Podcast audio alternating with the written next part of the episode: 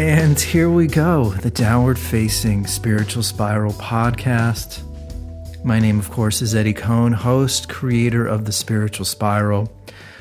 My cat Leo has just joined me in the studio, so hopefully he will stay quiet during this intro. I am thrilled you're here today. My podcast has led me down many avenues. I've gotten to speak to some fantastic people, and I think today's episode is really important. I'm thrilled to welcome Alec Zeck to the show.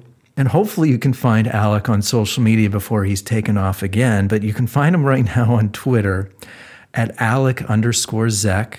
He's on Instagram at not Alec Zeck because I guess he's been taken off Instagram a few times. His podcast is called The Way Forward. FWRD. He's a former Army captain, and he's also the executive director and founder of Health Freedom for Humanity. And I know a lot of you out there may think that this potentially could be, you know, a controversial or a dangerous conversation.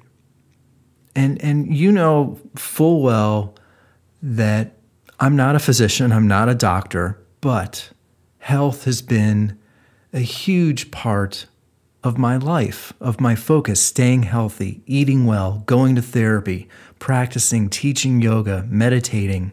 A pretty quick intro here, but I, I think a very important part of my life and my belief system is values and being able to remain in touch with that voice inside of your head. And I think technology has uprooted all of that. And I think the world that we live in right now with COVID, people not trusting one another, people just getting a vaccine without asking questions, people just staying home wearing a mask everywhere you go. I don't know if we are ever fully going to grasp the repercussions of living in this world that we live in right now. I don't believe what's going on right now could have ever happened if it weren't for cell phones, Instagram, and being addicted to technology like our culture is right now.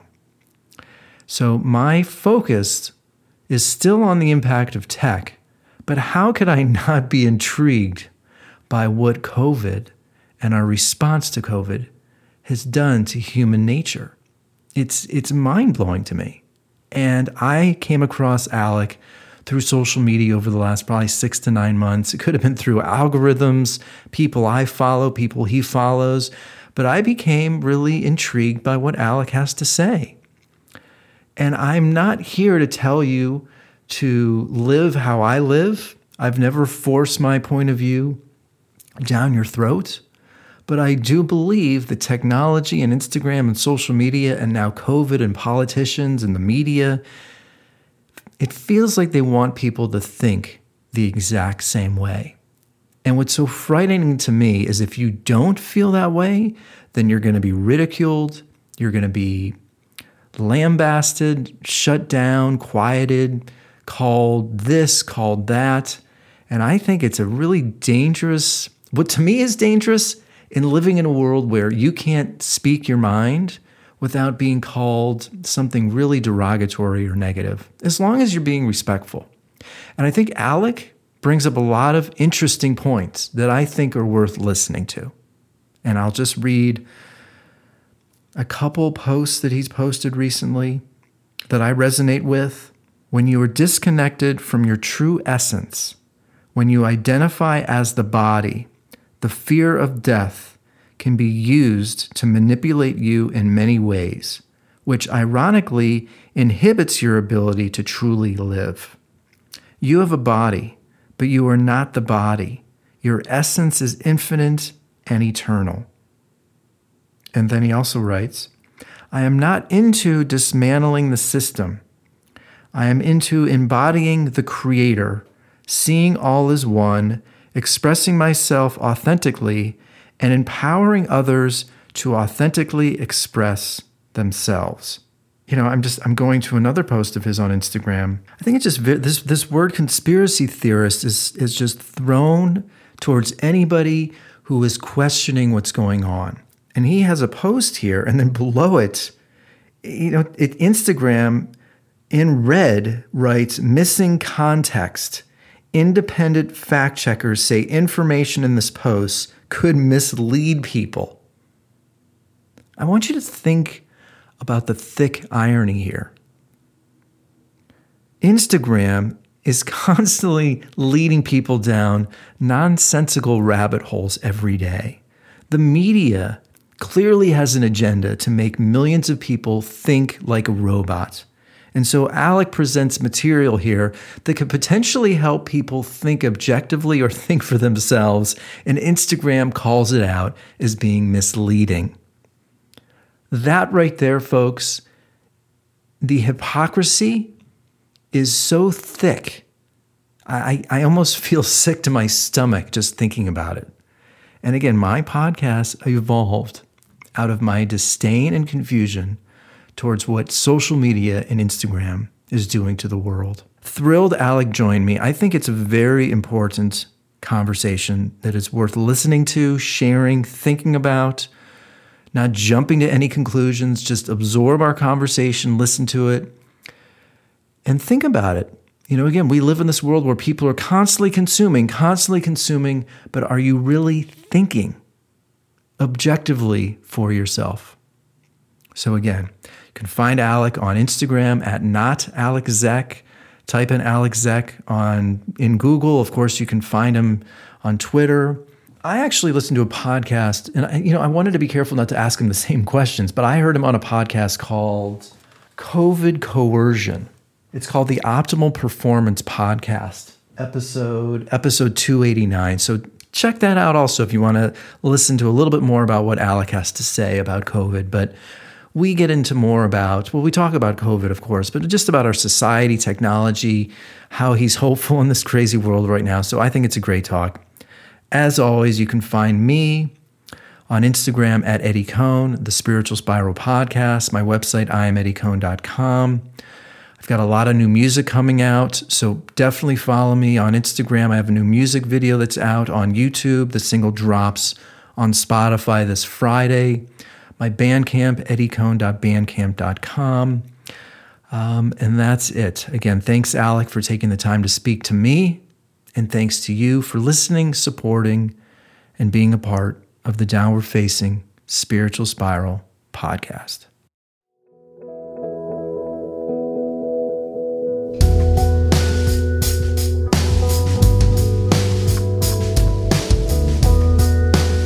Wow. Okay. We got like the, the nicest uh, microphones in the whole podcast world.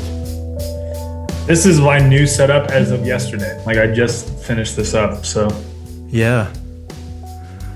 So, where are you located? In, in Los Angeles.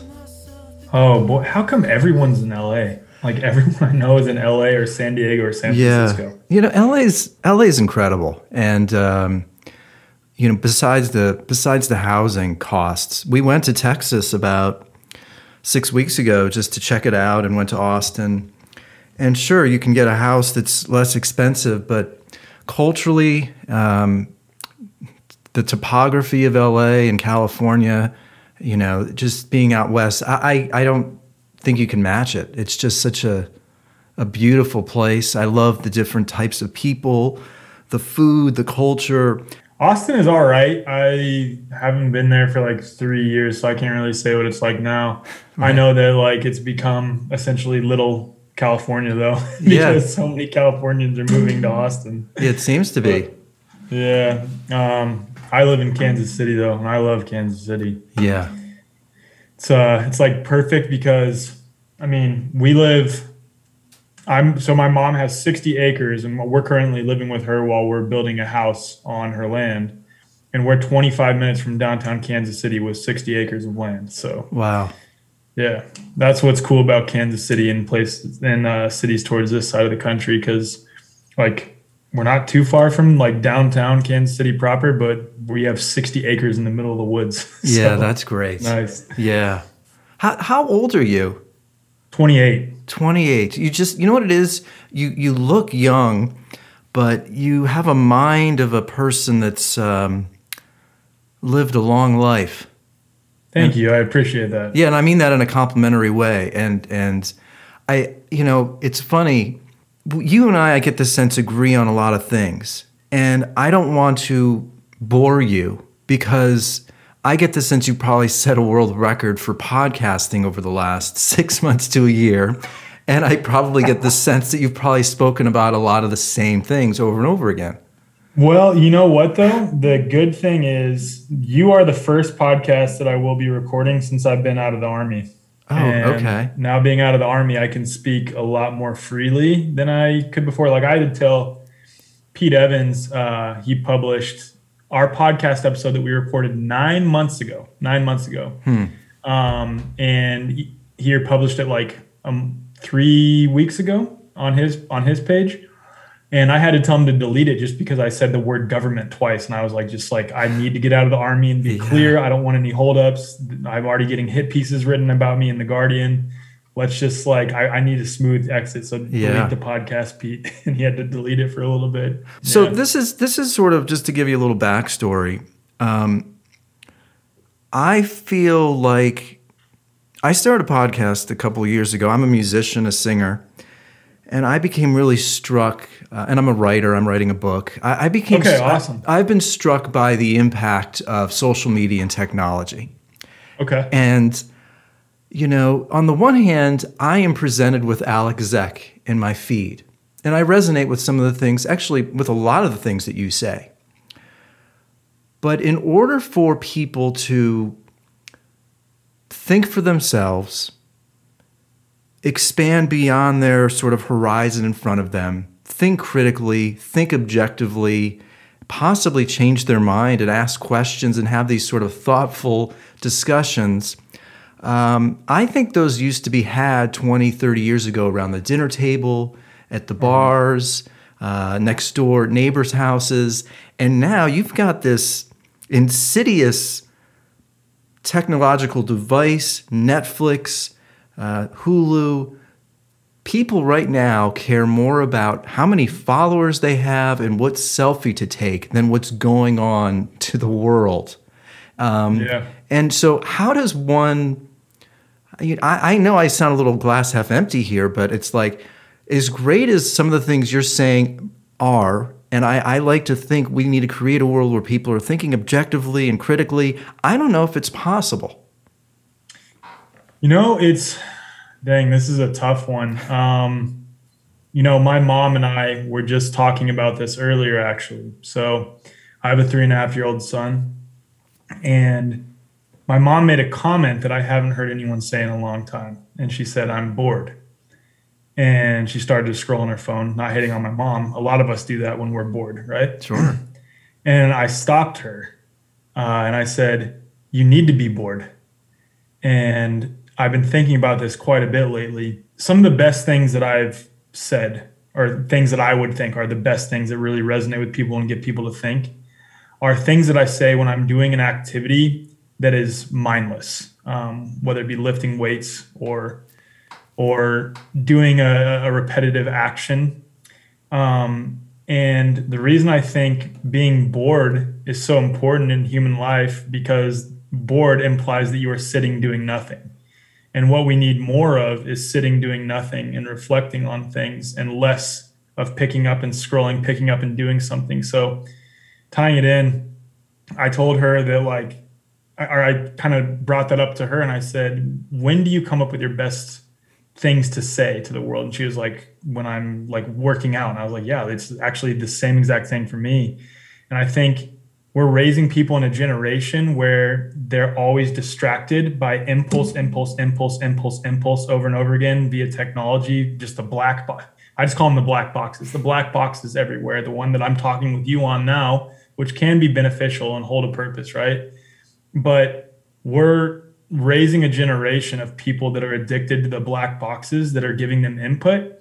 So their mind isn't isn't coming up with it themselves. They're receiving and they're not really giving they're not really providing they're not going within themselves to actually come up with a uh, i guess a creative uh, idea or come up with a solution for something they're always outsourcing to other people and that's the whole point of what a lot of this um, these things that are happening in the world right now they want us glued to their phones and it's such a shitty paradigm prior to COVID, we have set up yeah. ourselves, all of us. Like I had a part in it, every single one of us did for society, excuse me, to be this way, right?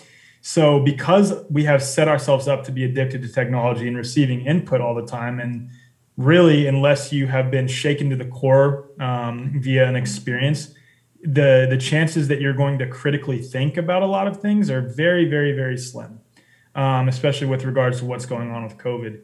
And it is it is our fault that we have set up our society this way collectively and that's what's so like the the weird paradox is like we want people or like my message is to get people to sit and be and turn within.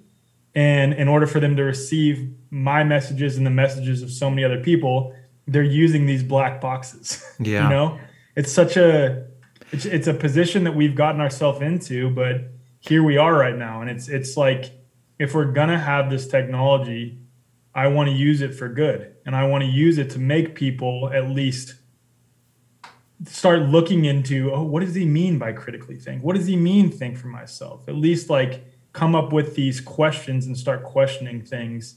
And then maybe, hopefully, uh, they will naturally start to understand that these black boxes are mind poison. You brought up an interesting point about, and I'm, I'm sort of paraphrasing now because I kind of forgot, but it's it's like you have to actually go through an experience to sort of understand what it means to think for yourself. Yeah. And I think the world that we live in, um, we sort of revere Hollywood actors. We revere we revere athletes, and we certainly revere the medical community. So I was going back to thinking about when I was 12 and I was diagnosed with rheumatoid arthritis, and this was quite a while ago. And this is when this is before Humira, before Enbrel, and you know they just pumped me with 50, 60 milligrams of steroids, and because I was getting pericarditis, and the only way that would go away is if you're taking a bunch of steroids. Um, and I immediately, within like two days, felt better. Mm-hmm. But you know, I was 13, 12 years old, so I, I didn't know any better. Um, but then the disease came back again when I was 23 or 24, and I had to move home. But then maybe it's in my personality, but I didn't want to rely on steroids for the rest of my life because once again, they pump me up with steroids, and sure, you feel better, but then you get depressed, you can't sleep, um, your organs start to fail, and I and and I started to do research on my own. And then I connected with a homeopath and I moved back to LA. Um, and I connected with a therapist and I connected with an acupuncturist. And over two, three years, and I changed my diet. Over like two, three, four years, I finally now I've been off meds for over 15, 20 years. That's awesome. And I think my point though is that human nature, I wanted to pose this question to you. Are we bad? Are we good? Or are we innately just lazy? And it feels to me like the world is taking advantage of people's inability. It's, it's just so easy to just pop a pill. It's so easy to just listen to what um, your doctor's telling you. But, you know, what type of person at what point do you get to that point where you're like, no, I'm not going to just take prednisone. I'm going to look for something else. And it, it, just feels like the system is, in a way, taking advantage of, of laziness.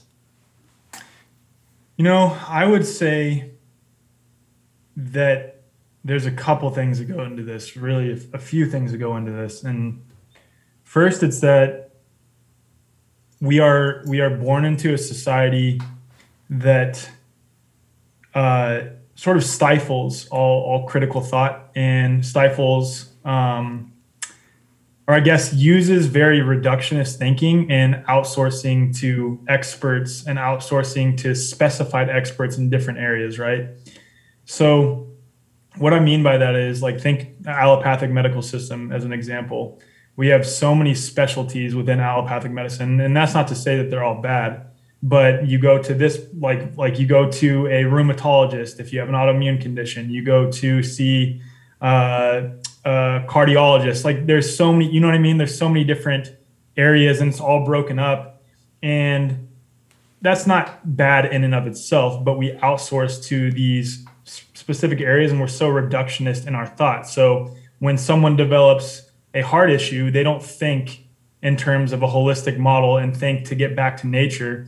We've we've been taught to just use coping mechanism after coping mechanism after coping mechanism and blindly accept the directives of what other people say to do because we assume just because we're taught what to think rather than how to think from a young age. We're just taught memorization hmm. and taught what to think on things. We just outsource to experts in various areas. And that's not always bad. Like if my wheel or if uh, I get a door ding in my car, I'm not going to be like, no, I'm not going to trust this expert to use my car. I mean, obviously, there's a lot of nuance to that, right? Sure.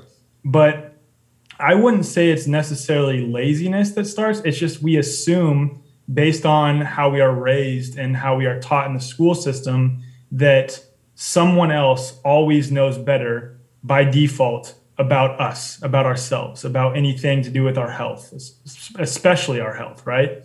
We are taught to, rather than trust ourselves and our own intuition and really getting back to what's natural for a human being to do, we are taught to outsource any health and any critical thoughts surrounding health to people outside of ourselves, right? Yeah. So for you, for example, you didn't think twice at first when you were being pumped with steroids, or you might have. You were like, uh, I don't know if this sounds right. If I should be doing this forever. Yeah, no, I definitely just I just did it because I, I got the impression from my parents or my doctor. I, again, I'm guessing here that it just felt like the right thing to do. Yeah, and that's my point. Right, is that we are taught to outsource critical thought and and be so reductionist in our thinking. Um, and what I mean by that is like rather than looking at things holistically and looking at our bodies as a complex mind body spirit system that requires multiple inputs and outputs and needs balance in so many different areas we think one expression of a symptom is reduced to oh this is the sole cause of this one symptom right here. We just need this one pill reducing it to the like lowest level right mm-hmm. to fix ourselves and then we'll be good. And i don't think that's working out for us very well. I mean, when I look at Western culture right now, um, specifically the United States, amongst all OECD nations, and I forget exactly what that stands for, but it's basically industrialized countries, we rank near near the bottom in nearly every health category, right? But we have the most heavily funded, robust healthcare system by far when compared to these countries. So clearly, something that we're doing isn't correct, and obviously, a lot of personal choice goes into that our there's so much with big ag- agricultural and uh, in our food systems um, really access to actual healthy foods i, I had this uh, thing come across my feed today and i was like dang i had never even thought of it like this. I mean i kind of had but not to this level. If there's a section in the grocery store called health foods then what's the rest of the grocery store? Yeah. When i saw that i was like damn that's such a good point. And there's so many factors go into this, but I to answer your question, it's really just outsourcing and assuming that someone else knows better about us than ourselves.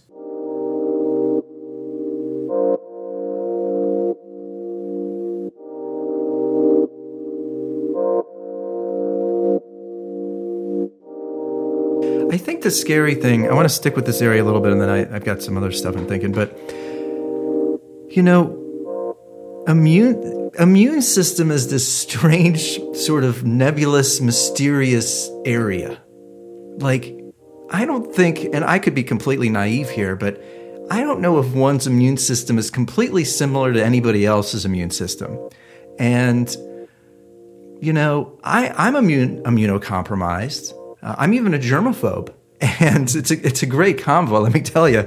Um, and, you know, I, wash my hands. I, started wearing masks on planes like six years ago because it's like if I'm going to go to Europe for two weeks on a vacation, the last thing I want to do is some guy sitting next to me coughing for the whole like fucking 10 hour flight. And then I'm going to get to Greece and I'm going to be sick the whole two weeks. So it's like I'm aware that I have a sensitive immune system. But, you know, you could go out tonight and party till four o'clock in the morning and drink um, I could be overweight and smoke. Um, and then we both get on a plane tomorrow, or maybe, you know, maybe I don't smoke. Uh, I guess my point is is that you know ten people could do ten different things.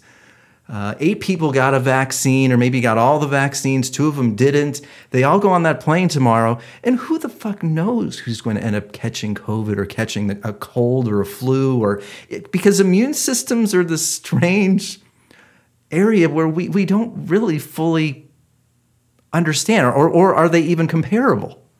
Well, oh, this is this can be a long, nuanced conversation in and of itself right here. But start by saying this: like the foundation of virology is their cell culture experiments, right? And in their cell culture experiments, think like you're taking a cell culture, you're taking a monkey kidney cell typically, you're introducing a bunch of things to that monkey kidney cell. And th- these are viral isolation experiments. Uh, you're introducing uh, antibiotics, you're intro- introducing fetal bovine serum, you're introducing uh, supposed infectious material from a sick individual. You're putting all these things in a cell culture that is outside of a human system, just a cell by itself, right? Mm-hmm. And putting all these things in there, and the cell breaks down in fragments. And then, based on this experimentation, which is isolated in a lab in a cell culture, not mimicking real life whatsoever, whatsoever, we take that basis and it formed an entire field of medicine around that. Hmm. And so when it comes to the human immune system, we know fucking nothing. Sorry, excuse my language. no. We know nothing about the human immune system. What I do know though, and I can even go with the COVID data on this, right? Yeah. So if you take the COVID data at face value, and I don't trust the data at all. Yeah. Um, I could go into the PCR tests. I don't even think that's necessary, but I don't trust the COVID data at all. But let's take it at face value. So we know right now, it was previously 2.8% uh, or 94% of COVID deaths had an average of 2.8 comorbidities. It has now jumped up to 3.8, meaning 94% of all deaths that had COVID 19 on the death certificate had an average of 3.8 additional comorbidities the some of the most common were heart disease, uh, hypertension, obesity, diabetes, morbid obesity, and then a lot of elderly people. But the the point is that even taking that data at face value, I know that people who are already nut- uh, nutritionally deficient and were already in a toxic state are going to have struggles with COVID, not the people who take care of their body and do well with their body. And honestly, what I would tell someone like you, and this might be, and this this is what I my wife has really adopted too, because my wife is re- uh, reversed two autoimmune conditions, rheumatoid arthritis, and lupus, and it's so much of this, and this is why I'm so fascinated with uh, German new medicine and the, the biology of belief, um, is is trauma related, and then also mindset, and I think having a mindset of I am weak, I am disempowered, I need to be fearful and cautious is setting ourselves up to be weak um, rather mm. than saying I am strong, I am infinite, I am eternal, I am love expressing itself through this human vessel that I am uh, temporarily inhabiting. Uh, when when we reframe and we really really embody the the creator that we are, the, the one aspect of, of the eternal creation that we are embodying for a brief moment in this finite experience as a human, and we understand how powerful we each and every one of us are to our core, we're setting ourselves up to be powerful. And then when you realize that you are the creator embodied in human form, and you know that your body is a holy temple of that creation, of the, of the creator's creation, co creating itself why would you ever introduce things to your body that don't nourish it, that don't make it more, more whole and strengthen it? So that's sort of like the way that I look at nutrition. And then when you look at it that way and you look at or nutrition and lifestyle, when you look at l- life that way and you treat your mind, body, spirit complex that way, you're setting yourself up to be powerful. And it doesn't matter what the immune system does, it doesn't matter what these viral cell culture experiments, what they found out with this or that, you know that when you are powerful, you don't need pharmaceutical inter- intervention. And it, the whole, what, what scientism is coming up with in their experimentation is completely irrelevant to you because when you are empowered and you know who you are to your core, you would never do something that goes against the holy create piece of creation that you are. Hopefully that answer made sense. Well, and it's funny, it, of course, and it, I resonated with something in there that you said. I think I, because I've had an autoimmune disease and gone to therapy and worked so hard to be at this almost flow state where I feel good about myself. I'm a yoga teacher now, and I'm you look healthy as shit. Yeah, way, no, so. I, I I've been off meds for a long time, and I, I feel great. But I think my attitude towards what's gone on this last year, it's sort of like I'm not gonna. I mean, look, I'm not gonna be an asshole and and not wear a mask at a grocery store. Of course, I'm gonna wear a mask. But I've worked my ass off to be strong and feel good and teach yoga and try to. And I'm a writer and like, you mean to tell me I'm gonna, you know, wear a mask inside and and and not share like this positive attitude and and I and it's like they it's like the world wants me to stay home, put on a mask, be scared to death, not be around people, and it's like that is an unhealthy way to live. You know, I was listening to the Sam Harris show, and I want to bring up this word, intuition, mm-hmm. and they were saying basically science eliminates intuition, and and I was sort of like, what what do you you know the, the, my again my my sort of negative attitude towards tech and social media it's eliminating those voices in one's head where if something doesn't feel right or if something feels a little odd or I this this energy of this person I'm going to stay away from them that those voices are sort of dimming and going away mm-hmm. Yeah oh man i mean this goes to with what i was talking about earlier when, with regards to our school system we're told to blindly outsource and trust people outside of ourselves to as a default. Yeah. Like in every instance, we turn elsewhere for answers rather than turning inward. And with that, just like you said with the technology piece, right? Because we are have constant stimulus in front of us 24/7, we don't have we don't so many people actually let me back up. I think back to the very beginning of COVID, right? At the time when I was still in the army. And we had like I, I, was in a course for the army at the time for like six months. So i was basically at school for the army. And uh, we had a like three week break when covid first happened. Um, we went on a three week lockdown. I loved the lockdown. It was great because i'm so i've become so good over the last five years at just sitting and being and not really having to do anything hmm. right just being rather than doing um, and then when you be, the doing naturally happens. You do what you're supposed to do when you're embodying who you are. Um, but I remember texting uh, in our group message for our class, like pretty much all my classmates were like, "Oh my god, I'm bored out of my mind. I don't know what to do with myself. I have so much free time." I'm like, I just don't see it that way. I, I love the free time and the, and the ability to just be. And I think I look at that as that's me reconnecting and sitting because when you reconnect and sit, with source and with yourself and with with nature and really just sit with your breath you have that voice in your head. You have that feeling in your chest of what you should be doing. I always hmm. tell people uh, that that struggle with who they are let's say uh, that rather than focusing on doing focus it on being when you focus on being the doing naturally happens. And when you're being and you're uh, able to sit in silence and you're able to focus on your breath and reconnect with yourself you the the intuitive piece of you comes back. It's like a sixth sense that that all of us have. Just so many of us have been told to stuff down or to deny or haven't really discovered yet and you know when it comes to everything going on with covid i said this on on an instagram live the other day um, someone had said this to me actually around a week ago with regards to the people that are quote asleep with what's going on. Sorry, it's just my cat that walked. It's all good. It's all good. With regards to the people who are quote asleep, uh, and I hate even using that term, but like don't see effectively what's going on right now in, in society, um, and what I like to call the the communist subversion of America via yeah. all modalities. Um, pretty much like all areas of our life right now.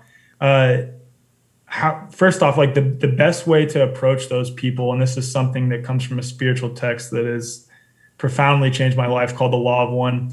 The best thing you can do when interacting with those people who just can't see and you're just like how the fuck can these people not see? And it's it's good to process that anger sometimes but yeah. the best thing that you can do for them is to make their sleeping more comfortable. And then someone said something to me uh, built on top of that that would you be upset with a blind person for their lack of sight? Would you be upset with a deaf person for their uh, inability to hear? No.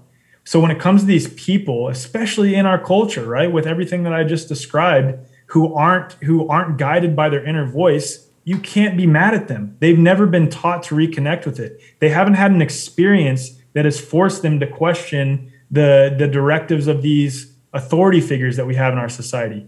I mean for me it was my childhood trauma. Uh, like my, my my dad was very narcissistically abusive when I was growing up and tried to manipulate and frame my reality to see things a certain way, which weren't actually true and then what happened with my mom with regards to uh, her seeing multiple psychiatrists that um, her being in and out of mental hospitals f- for pretty much all of my adolescence her having multiple suicide attempts on psych- psychotropic medications and then finding dr kelly brogan who if you would have googled her especially now actually she, it, everything would say quack pseudoscientific spreading disinformation intentionally harming people. That lady saved my mom's life Hmm. She saved my mom's life. So when you have these experiences that that shift your perception, you have grace for the people. And I do. I really am coming into a space of having grace for people who can't effectively see what's going on because they haven't learned to trust themselves.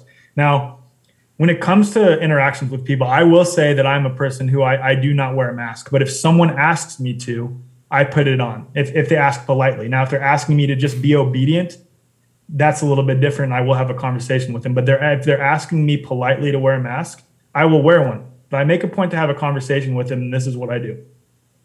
So I say, "Hey, man, so like, what do you what do you think is going on?" And, and pretty much every one of them will cite either like a Fox News or CNN or like a Wall Street Journal or or a New York Times article about what they think is going on, what they've heard in the media, what some talking head on one of those black boxes have told them with regards to what's going on. And then I say this no, no, no. I'm not asking what you have heard from from other people. I'm asking you for your own observations, for what you have seen and what your lived experience has showed you with regards to what's going on this last year, or what the people around you have actually experienced. I'm asking you to trust yourself. What do you think is happening? And literally every single one of those instances, every single one, putting the trust back in themselves and like making them question like what have you actually experienced? Not what you've been told by someone else who doesn't know shit about you or your life not some person in a in a, a suit and a tie on the little black box that you have. I'm asking you to trust yourself and your own judgment. What have you experienced this last year man? And every single one of them says you know when you when you frame it that way it's it really hasn't been that bad. I mean, like there's there's people getting sick, but it's not as bad as they're making it out to be. I say, then why don't you base your reality off of your own experience rather than some person on a black box who doesn't give a shit about you? Yeah. Really trying to empower them instead of disempower them by saying, "Oh, you fucking sheep, how can you not see what's going on?" That's never going to help anyone. Hmm. What we need to do is empower individuals to reconnect with that voice that all of us have inside ourselves.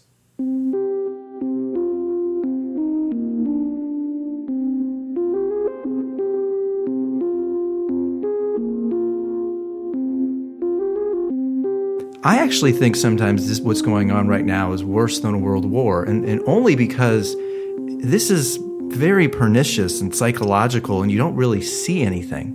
You know, it, it's yeah. Say that again. I couldn't say what you said. What you said before. This is worse than what? I almost feel like this is worse than a world war in the sense oh. that, in in the sense that obviously they're they're both they're all terrible. But you know, in a world war, you see the Uzis. You know, you see the gunshots, and and this is this strange sort of like psychological pernicious event where uh, it's it's it's sort of like underlying beneath the surface. And I, what what's giving you? Uh, I'm watching The Handmaid's Tale for the first time. Oh my god! And That's probably not something good to watch. Right no, well, but so I guess I like to torture myself. I think season three is out, and I asked my wife like, like uh, two months ago. I was like, "Should we watch?" And she's like, "No, we're living it. Why? we're living the beginning of but, it. Why but, would we do but it?" having two kids, and you know, I I don't want to. I I've never thought of myself as a shit starter. I, I listen. I I you know people that take my yoga classes know that I, I love and I care and, and I want the world to be a happy place and but but it feels like this I'm nervous and I'm scared about what's going on and what this is all going to look like and and I don't have kids I just have a couple cats right now but it's like are you Those are kids too. Don't, no, don't- they, they are. I, I swear to God, I love those things more than anybody. But it's like, do you do you think about like bringing kids into this world and and uh, like what's giving you hope and and that this is gonna get better? Because sometimes I go to that place where, gosh, is is it gonna get better? What, what's what's next? I have hope that I'm a part of the generation that will change the world, and that my kids will be the first generation to inhabit that world. That's what I have hope for. And that's why I am so big on empowering people to reconnect with that voice inside themselves and to think critically and to stop blindly trusting the directives of other people. Because I truly think, Eddie, and I could be completely wrong on this, but I have to for, for my own mission and what I have set forth to do. I truly think at the at the core of each of our beings, we know something is not right with what's going on. And I'm not even saying that the world we lived in before was great.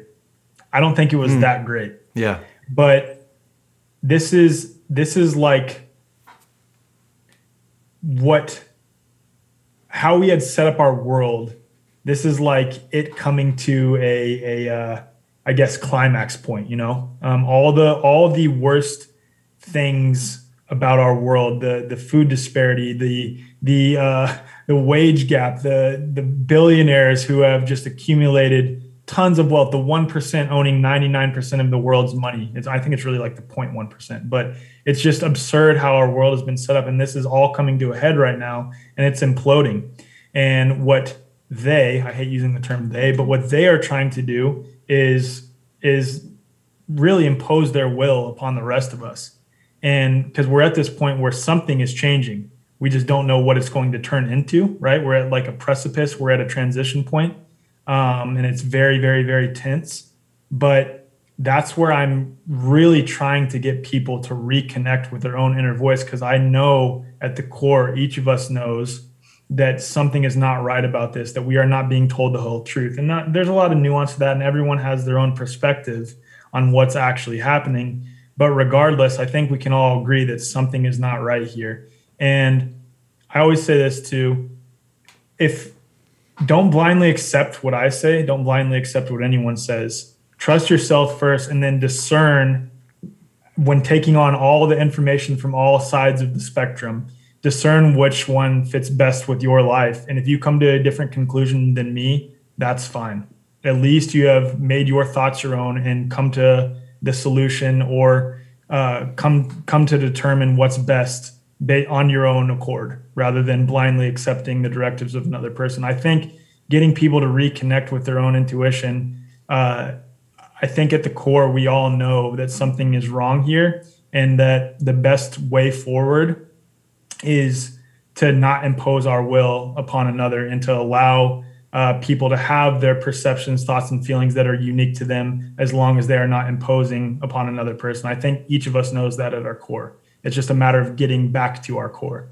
Were um, what were the intentions? I, again, I feel like I go online and read something new about you.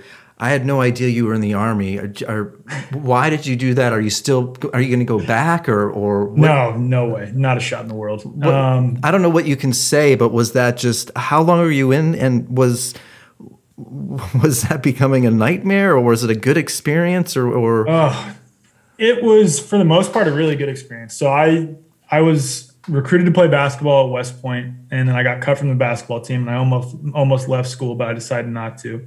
And then I stayed, graduated in 2016, commissioned as a second lieutenant in 2016, um, and then served for five years. And most of that time was spent playing a sport um, in the U.S. Army's World Class Athlete Program. And there was a period of time I thought I was going to stay and maybe go back to school to be a, a physical therapist in the Army. Um, but it was really this last year and a half to year uh, at the very beginning of COVID. I, my wife and I, in February, even when we thought COVID was going to be worse, I finally thought they had come up with a, an actual uh, biological, uh, uh essentially a bioweapon. Um, that's what I had thought at the time. My opinion has since changed.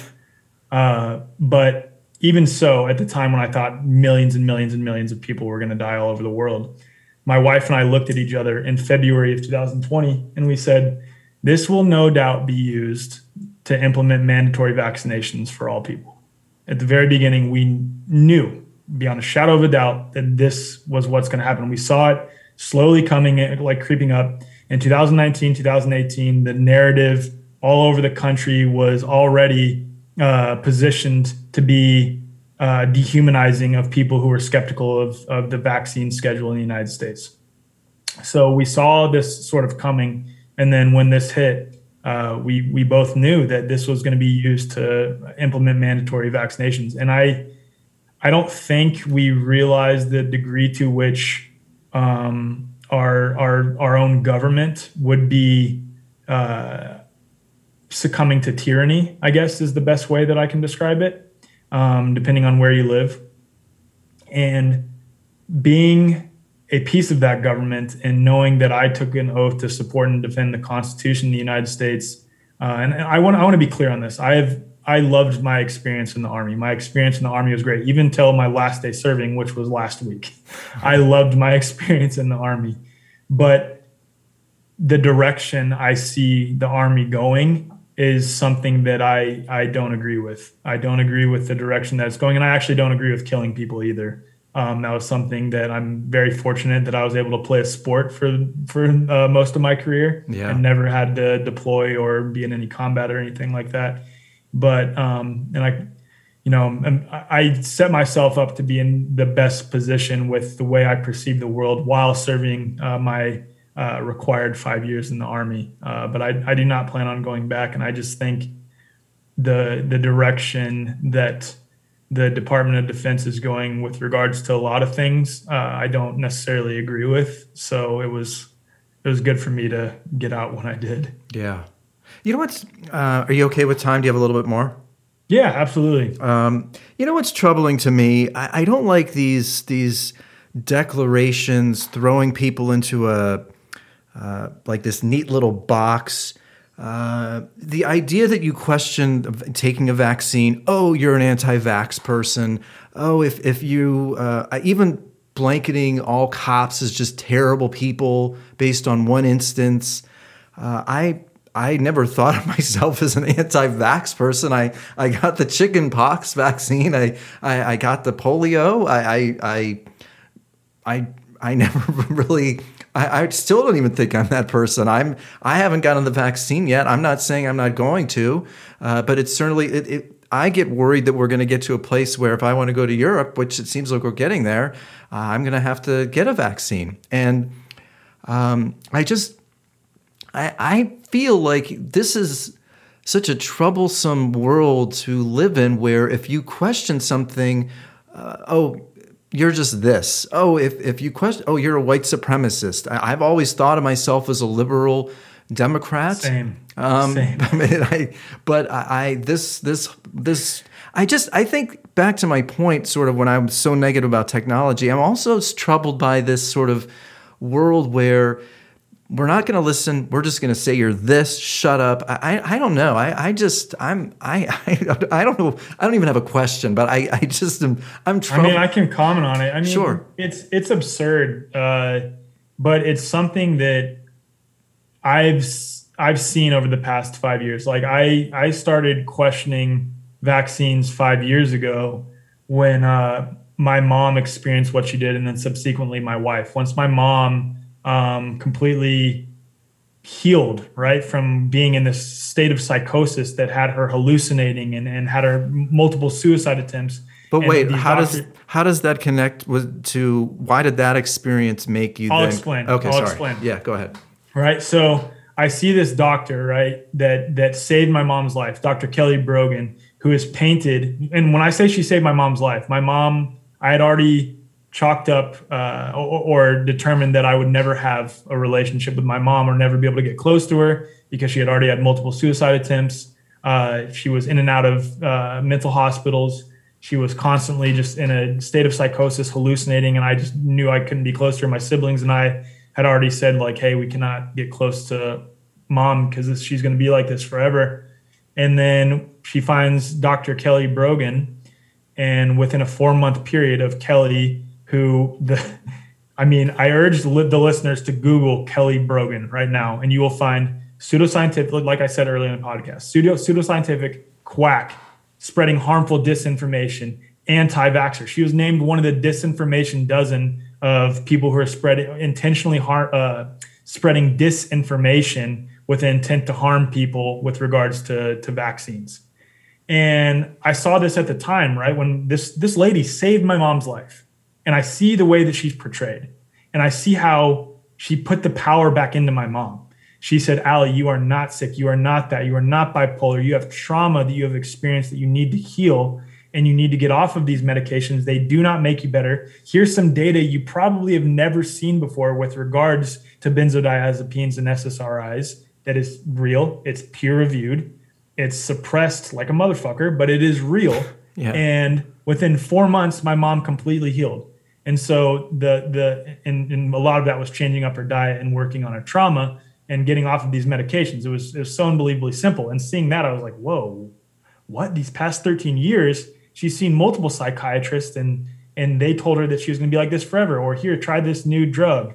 Like it was it was mind blowing to me. And then we tried the same thing with my wife, tapering off her uh, uh, drugs that she was on for her autoimmune conditions, lupus and rheumatoid arthritis. And within a three month period, my wife was off all of her medications, doing this this protocol of this quote unquote quack that was spreading misinformation. Now they say disinformation, like I said, but and, and, and at the time she was labeled anti-vax, anti-vax, anti-vax. I'm like, what is it about this? Like, I think I feel like her message is pretty simple. Just reconnect with yourself and eat really healthy food, and you'll be healthy.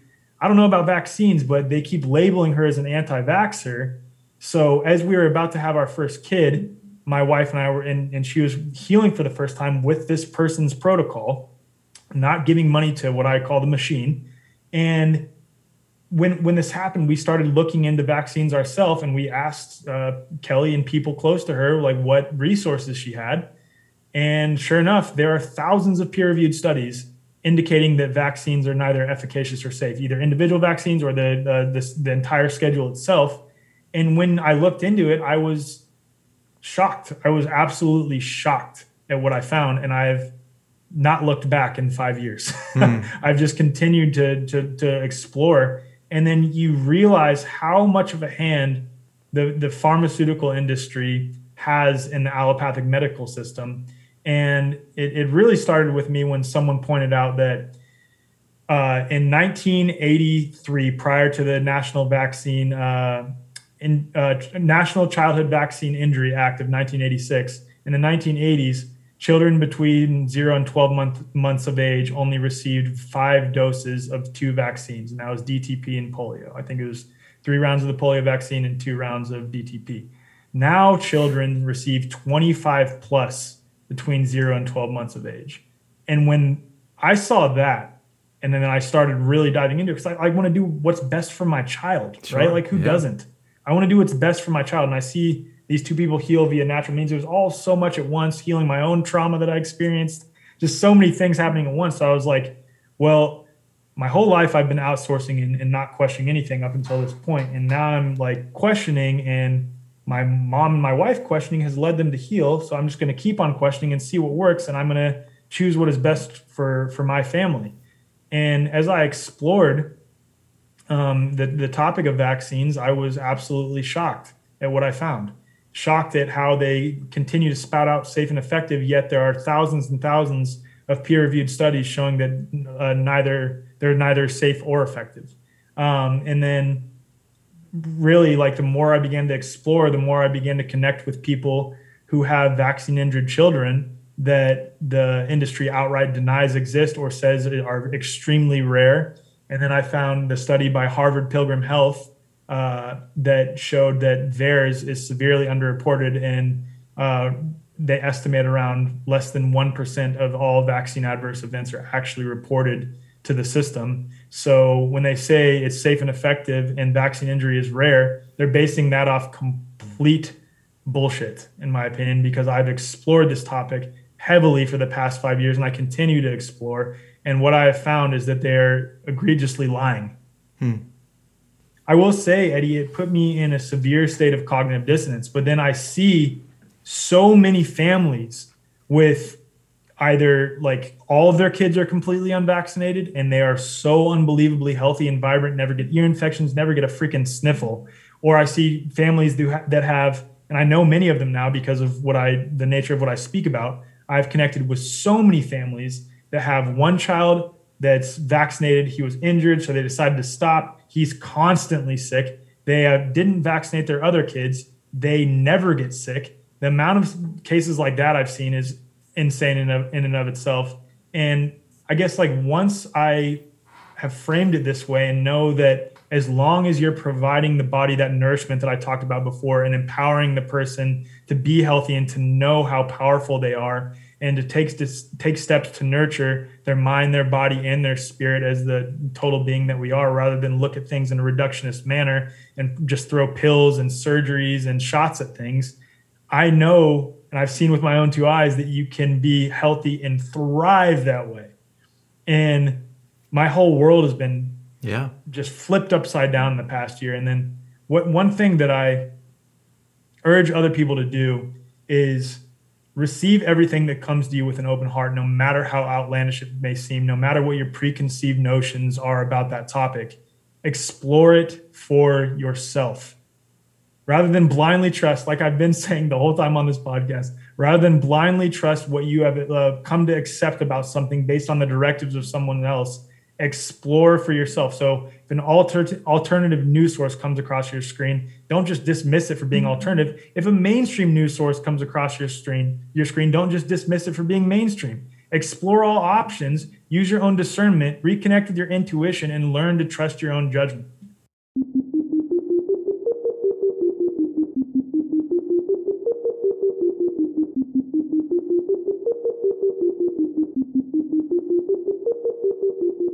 I get frustrated when somebody like you, it, it doesn't feel like there's people like you and just like that way of thinking isn't celebrated. It's thought of as the enemy. It's thought of as being dangerous. And Eddie, I've been deleted from Instagram three times now. Yeah. and like what I'm saying here is, I mean, you know, you you follow me. I'm, I'm assuming that's how you found me. Yeah. You know that's that. This is what I say. Yeah. And I, I guess, you know, I got a little backlash about eight, nine months ago because my podcast started out as sort of a um, examination of the effects of social media and tech on our society. And, you know, I, I release music. I, I, teach yoga. I'm, I'm writing a book. I'm almost done and I'm going to release it. And even as a podcaster, it's sort of like, what does it take to get anybody to care about what you're doing? And like that to me, what's going on now would never have happened if it weren't for the phone and technology and social media. It it allowed this world that we're navigating right now to exist. And as I've said, millions of people right now don't give a fuck about anything other than their Instagram and how to accrue more followers. Millions of people right now don't care about anything other than I'm going to binge watch Breaking Bad for the next seven days straight. So, and then you couple the addictiveness to technology with, oh my God, now we have a pandemic. We're going to stick people at home and get them to be more addicted to their technology. God. So they are so kids now are associating their iPads and their laptops with Netflix, Instagram, and oh, I'm supposed to pay attention because my teacher is teaching me something yeah. through here. So I, I think to myself, you know, I am navigating this riddled, bizarre world because it's like how do I get anybody to care about a song that I spent a year on? It's like, what does it take to get somebody to just to vote 30 minutes to an album that I spent three years on? What does it take to get somebody to watch one episode of a show and not feel the urge to, oh, I've got to watch the next one right now, instead of go to sleep and think about that episode and go to the water cooler and talk about it for a week? I mean, it's like it has uprooted this world that we live in. So that is why I sort of transitioned a bit to talk about like COVID and this crazy freaking world that we live in because it only could have happened if it weren't if it weren't for technology and the insane distracted attitude and behavior if it weren't for that this this wouldn't happen yeah it's that's what's so tough and it, and it goes i'll i'll say what i said earlier the I, I hate that the people that i've connected with with what's going on i've connected with some amazing amazing amazing people I've met, I think, two of this, let's say 50 people that I've met and I've sort of become friends with. I've met two of them in person. The rest are just virtual friends that I have. And I think this, what's happening is intentional. I think they want us to be disconnected from our, from each other and ourselves. Um, I think they want us to be addicted to these black boxes in front of us so that we don't, we don't question things. We just blindly accept what our black box is telling us to do in so many ways. Um, well, how can you possibly? I'm just playing a little. I want to play a little devil's advocate because please do. Um, how can you possibly be hopeful? And then I I say to myself because this isn't going anywhere. Uh, the and and, and I guess I read an article. It's like 1.5 million people die every year through car crashes, and then Elon Musk is creating cars. And I, you know, I like Elon Musk. I, I mean, I don't know the guy, but maybe he's actually the devil. But he's making he's making cars where people can just like sit in the back seat and not even drive. You know, minivans are being created where there's like fucking television screens everywhere, and it's like this is all about attention.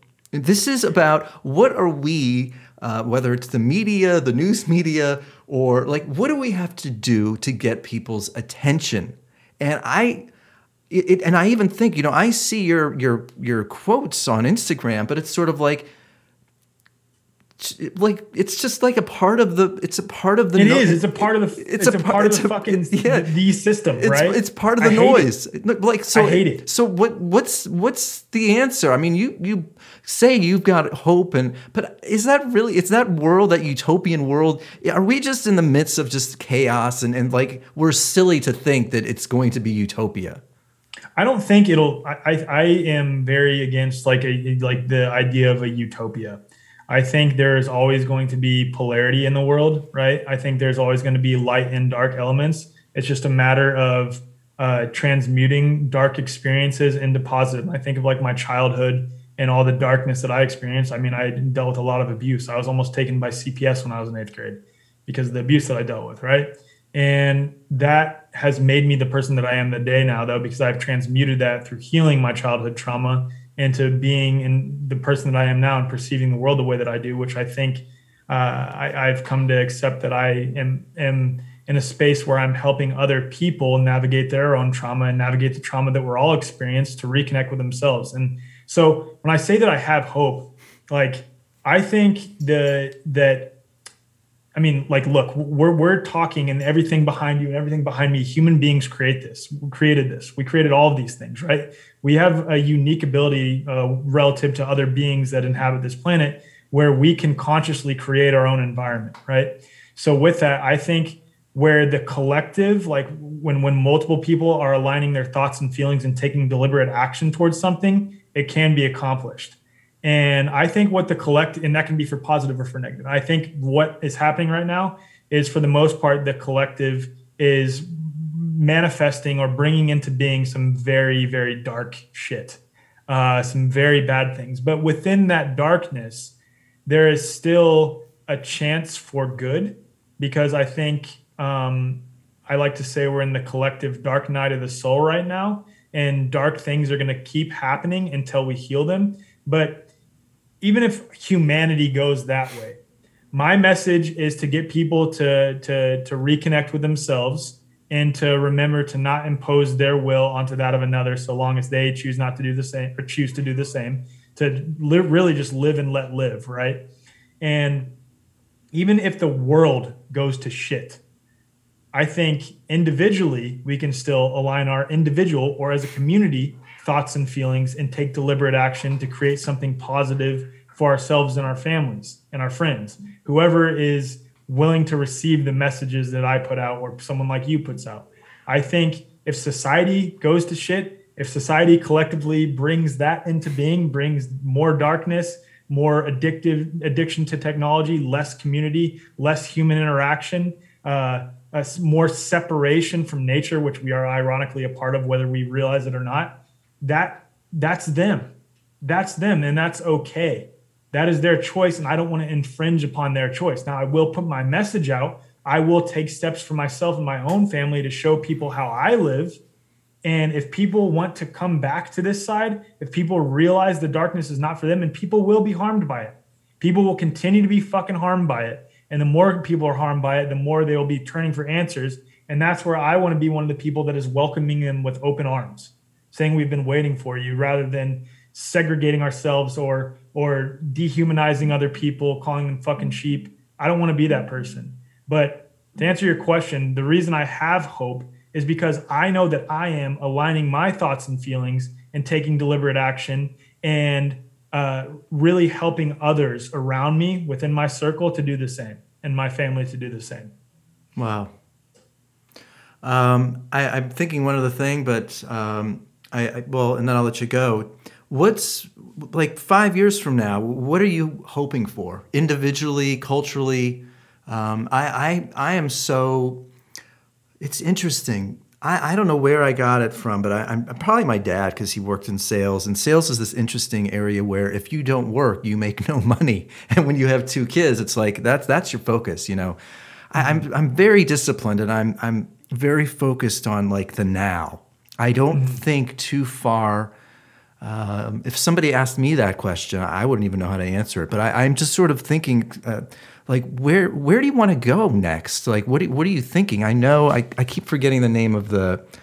Um, I don't even know if it's a nonprofit. Health Freedom for Humanity. Health Freedom for Humanity. I know you're a part of that, uh, but you know, like you've got these strong, powerful ideas. Um, where where do you want to go?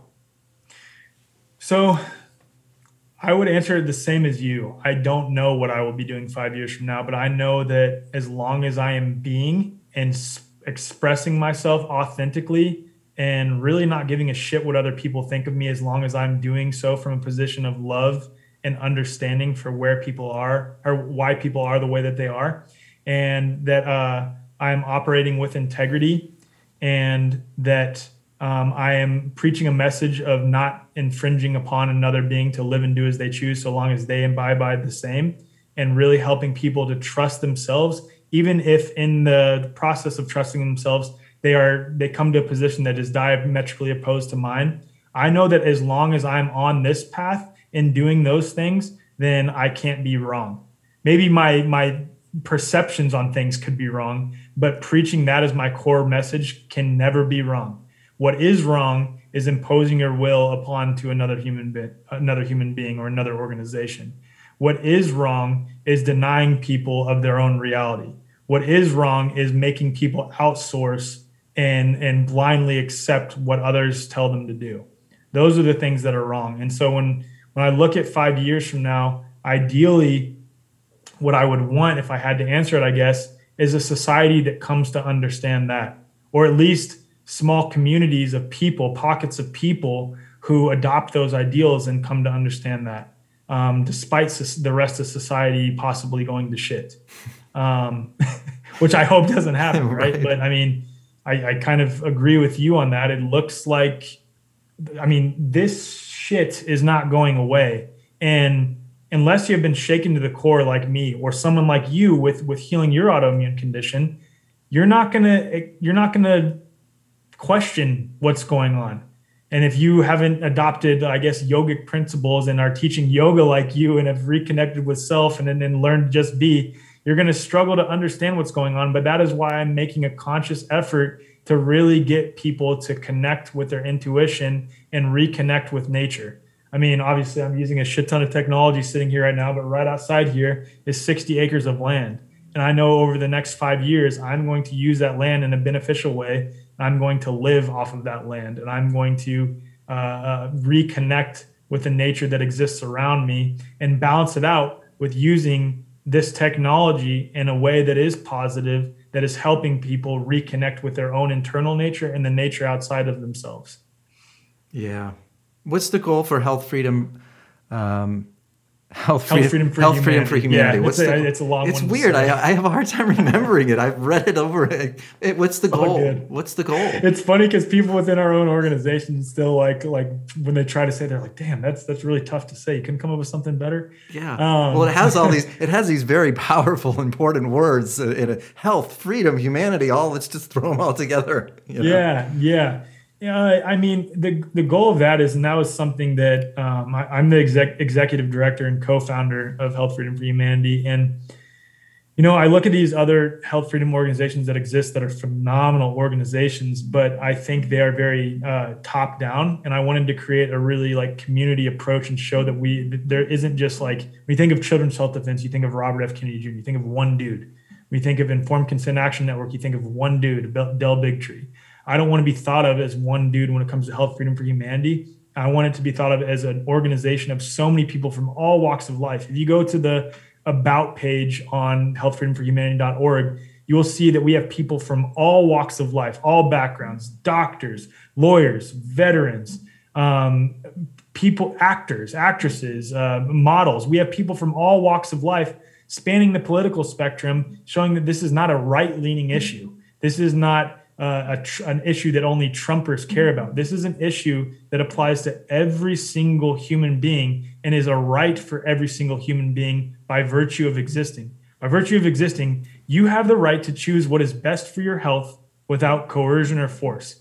And we are not requesting that the government grant us that. Hmm. We are not requesting that someone grant us that. We are telling people to recognize that that is inherent to your being, to you existing on this planet. You have the right to choose what is best for your health. Um, and so we are really trying to show, uh, create a movement around this, really, and we are creating a movement around this, uh, showing that it has nothing to do with politics, has nothing to do with race. It has to do with human rights, and every single human has this inalienable right. Wow. You know, last thing I was thinking, I'll let you go. I have noticed, uh, even some of my friends, I, I send emails and uh, to people that, that don't even go re, they, they don't they don't even get returned. Like I, I am sort of there's something about manners that I feel like has been ripped apart because of again technology. People don't you know people don't know whether to text or send DMs or send an Instagram message or send an email. Like people have lost context and nuance. There's a difference between a phone call, a text, a DM, an email, a letter, and you have given me hope that there are caring people because you have been, you know, this this podcast talk that we've had planned uh, for I think over a month has been probably like three months, and I'm so sorry. No, but the, the thing is, it's like, but I I know that people have more important things to do than talk to me, and and it's like, but I I I've got like five six things going on. I, I'm I'm working on these different projects. The the act of writing a book is one of the most challenging things ever. And Can't even imagine. but I respond to everybody that sends me texts and messages like the I, I just don't understand like but then I think people are so self-involved and and technology and people's priorities are all out of whack. So I just I really appreciated and you know, I was never making you feel guilty or bad for like, oh, I can't do it this Dude, week. I did though. I felt so bad. No, but, but especially but, the last time I had to reschedule. Yeah, but it's sort of like you know, whatever. It's like you know, yeah, we'll make it happen. But uh, I guess I really appreciated your. Um, you were just thoughtful, and you were you were like caring and and you you did it in a way and then you gave me your cell phone you're like hey this is the we should probably do it this way and i don't know it's just like to me that sort of behavior i, I just think is often overlooked and and b i don't see it much anymore And I don't yeah, know. I mean, And I don't know like who taught you that or something that you've just always had, but I, I just I picked up on it. Well, and I think it for me because I get a lot of people reaching out to me, and that's not to say I'm some important dude, but I get a lot of people asking me to go like speak at things or, or be on their podcast. Uh, I I think it's the energy behind like the way people approach me because like I'll get people on my Instagram that like I see that they're not even following me, so they don't actually like really care what I have to say, and they'll be like, "Wow, I love your message. Have you tried this product?" I'm like, "Okay, I'm not replying to you," like because clearly the intention behind this is to get me to try a product rather than like you actually appreciate me and you want me to try a product. You're just looking for anyone, any influencer to promote your product, right? Um, and for me, it's like when I, I match the energy that is that is given to me, and you gave me such a positive feeling when you approached me um, that I wanted to match that feeling back. So when people approach me and the intention behind it is clear that they actually uh, want to have a discussion with me, they're not trying to sell me something, they're not trying to boost their own following. Um, there's a lot of people, and that's and I mean obviously on all of social media, but really uh, it's been surprising in, in the space that is speaking in, in ways that I do. There's a lot of people that are just in it to try to boost their own following, and that really bothers me. But I, I guess I just might have learned that in the military. I, I, don't.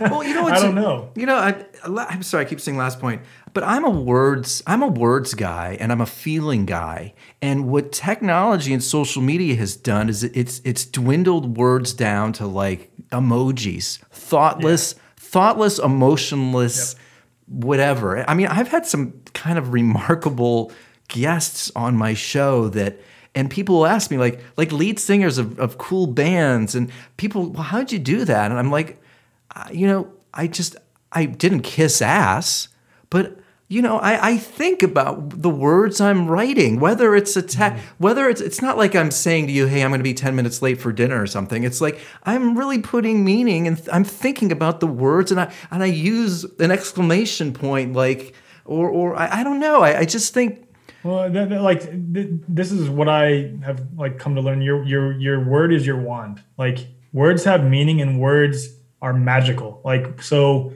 the the intention uh, that you are like putting forth in the way that you speak is crystal clear by your word choice. At least it is to me, and in the energy that it carries in the way that you say things. And like I take like you as an example, the way you approached me was you were approaching me genuinely wanting to have a conversation with me. And I know that I don't remember exactly what you said, Yeah, but yeah. the way that you had formed, again, you came across, you weren't kissing ass. You weren't like begging me to come on your show. You weren't doing it because you wanted to boost yourself. You're, you're genuinely wanting to have a conversation with me out of interest. Um, and I really appreciated that. And I think, uh, I guess yeah, just the words words have meaning, and your word is your wand. Um, Yeah. You can create magic, or you can create very harmful things with the words that you say and the way the energy in which you approach people that comes through your word choice. Really quickly, where can people find you? I'll, I'll put an intro on the show, but just you know, where where would you like people to go? I laughed because uh, I'm gonna say for now Yeah. where people can find me is uh, my my fourth Instagram account um, is now not Alec Zeck. I have Yeah. a clever little uh, uh, beard uh, that I photoshopped on with some sunglasses. Um, it's at not Alec Zeck. I don't know if that'll last. You can also find me um, on my Telegram channel.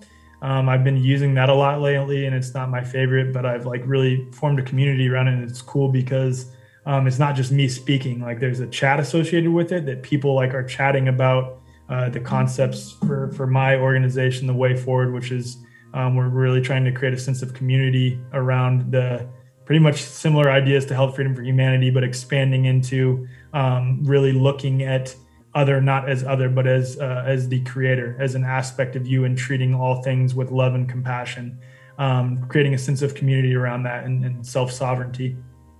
Um, but on my telegram channel and that's at the way forward and that's fwrd so type type in t.me backslash the way forward and forward is spelled fwrd Cool.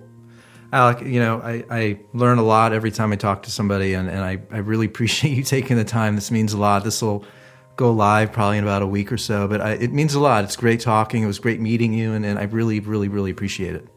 Thank you for having me on, Eddie. I really enjoyed this conversation too. Cool, man. Well, I'll see you on social. I appreciate it. We'll talk soon. Thanks again, man. Awesome. Later, Thanks, dude. Yep. Bye.